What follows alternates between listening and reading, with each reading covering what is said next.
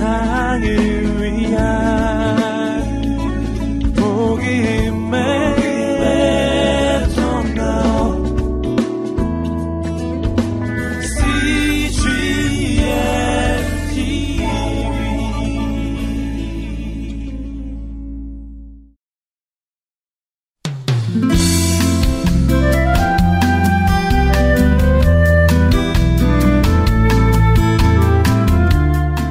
CGN 라디오 오디오 북.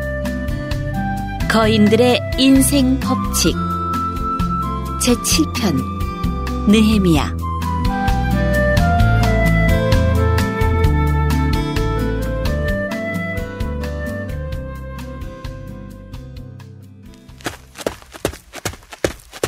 여섯 번째로 만난 아브라함과 헤어지고 난 후 주인공의 발걸음은 더욱 가벼워졌습니다. 이렇게 많은 믿음의 거장들과 함께 달리며 격려와 조언을 한 몸에 받고 나니 자신감이 절로 솟아났습니다. 아, 그래. 이 정도면 충분해. 다시 달릴 수 있겠어. 아, 이제 그만 돌아가야지.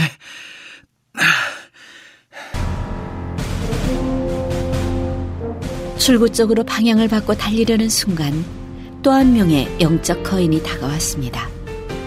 바로 그때 보기에도 고급 관리 같은 이 사람은 목에는 금사슬, 손에는 작은 두루마리를 들고 있었습니다. 나도 만사가 내 뜻대로 술술 잘 풀려나간다고 생각하던 때가 있었지. 왕을 모셨던 나는 왕궁에서의 모든 환락을 맛보며 살 수 있었다네. 모든 사람이 내 자리를 탐낼 정도로 좀처럼 얻기 힘든 자리였지. 말 그대로 그때는 성공 시대였어. 당신은 누구십니까? 나는 느헤미야라네. 페르시아 아닥사스다 왕이 술관원 말입니까? 그렇다네. 그런데 성공시대 다음엔 어떤 일이 있었던 겁니까? 음, 내 고향 예루살렘에 대한 슬픈 소식을 전해 듣게 된 거지. 여기 예루살렘의 상황은 정말 최악입니다. 성벽이 모두 무너지고 성문은 완전히 불타버렸으며 성의 주민들은 적들에게 무참히 학살되었습니다. 그 소식을 듣는 순간 머리가 아찔해지더니 눈물만 하염없이 흘러내리더군.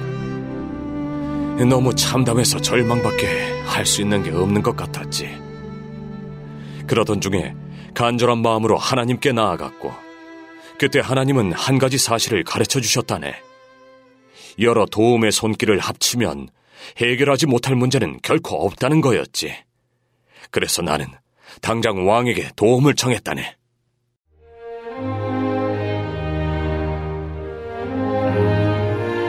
좋다. 예루살렘 성벽을 재건하러 떠나도록 하라. 또한 그들에게 필요한 조서와 자재도 주도록 하라. 정말 하나님이 도와주신 일이었지. 그런데 내가 예루살렘에 도착해 보니 상황은 정말 최악이었다네. 사람들은 재건할 의지가 전혀 없었고 주변 적국들의 반대도 완강했지. 그때 내가 했던 일이 무엇인 줄 아나?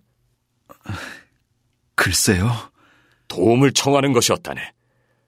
나는 제일 먼저 백성들의 도움을 청했다네. 좋습니다! 공사를 시작하겠습니다! 우리 모두 당신에게 힘을 보내겠습니다! 좋습니다! 공사를 시작하겠습니다! 우리 모두 당신에게 힘을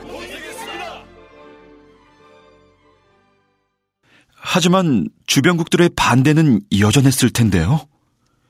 작용에는 늘 반작용이 따르는 법이지. 하지만 거기서 포기하지 않고 계속해서 주변 사람들에게 도움을 요청했네. 마침내 엄청난 수의 사람들을 조직화해 하나님의 성업을 이루어낸 니에미아는 마지막 당부로 조언을 마무리했습니다. 남에게 도움을 청하는 것이 쉬운 일은 아니네. 내 경우에도 기도로 그토록 많은 준비를 하고 계획도 철저히 세웠지만 내가 원하는 것을 왕에게 아뢰는 것이 결코 쉽지 않았지. 하지만 불안감이나 자격지심 또는 두려움을 이유로 도움을 요청할 생각도 하지 않고 혼자서 하려 들지 말게나. 이 땅에는 적절한 때에 적절한 방법으로 우리를 도우려고 준비된 하나님의 사람들이 얼마든지 많다네. 자네들이 모르는 사람 가운데도 말이야. 제가 모르는 사람들 중에서도요? 그렇다네.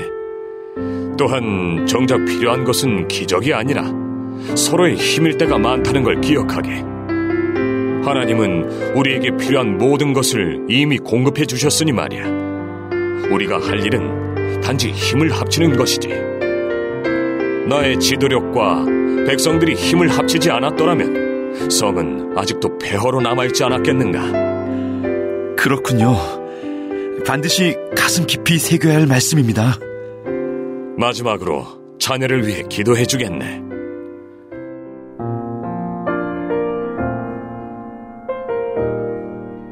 주여, 이들에게 어려운 문제를 정면으로 받아들일 수 있는 용기를 주십시오. 담대함을 주십시오. 그 누구보다도 먼저 주님께 나갈 수 있는 믿음을 주시고 어디서든 도움의 손길이 올 것이라는 확신을 갖게 해 주십시오. 예수 그리스도 이름으로 기도드립니다.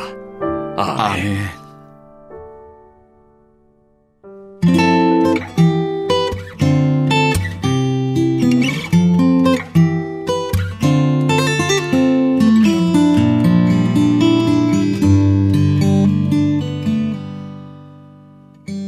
떠나가는 느헤미야의 뒷모습을 바라보며 주인공은 성급하게 스탠드를 떠나려 했던 자신이 한없이 어리석게만 느껴졌습니다. 그리고 느헤미야의 교훈을 다시 한번 가슴 깊이 새겼습니다. 그래. 나 혼자 감당할 수 없는 문제가 생길 때 잊지 말아야겠어. 바로 그때 하나님과 다른 사람들에게 도움을 요청해 협력의 힘을 체험하는 거야.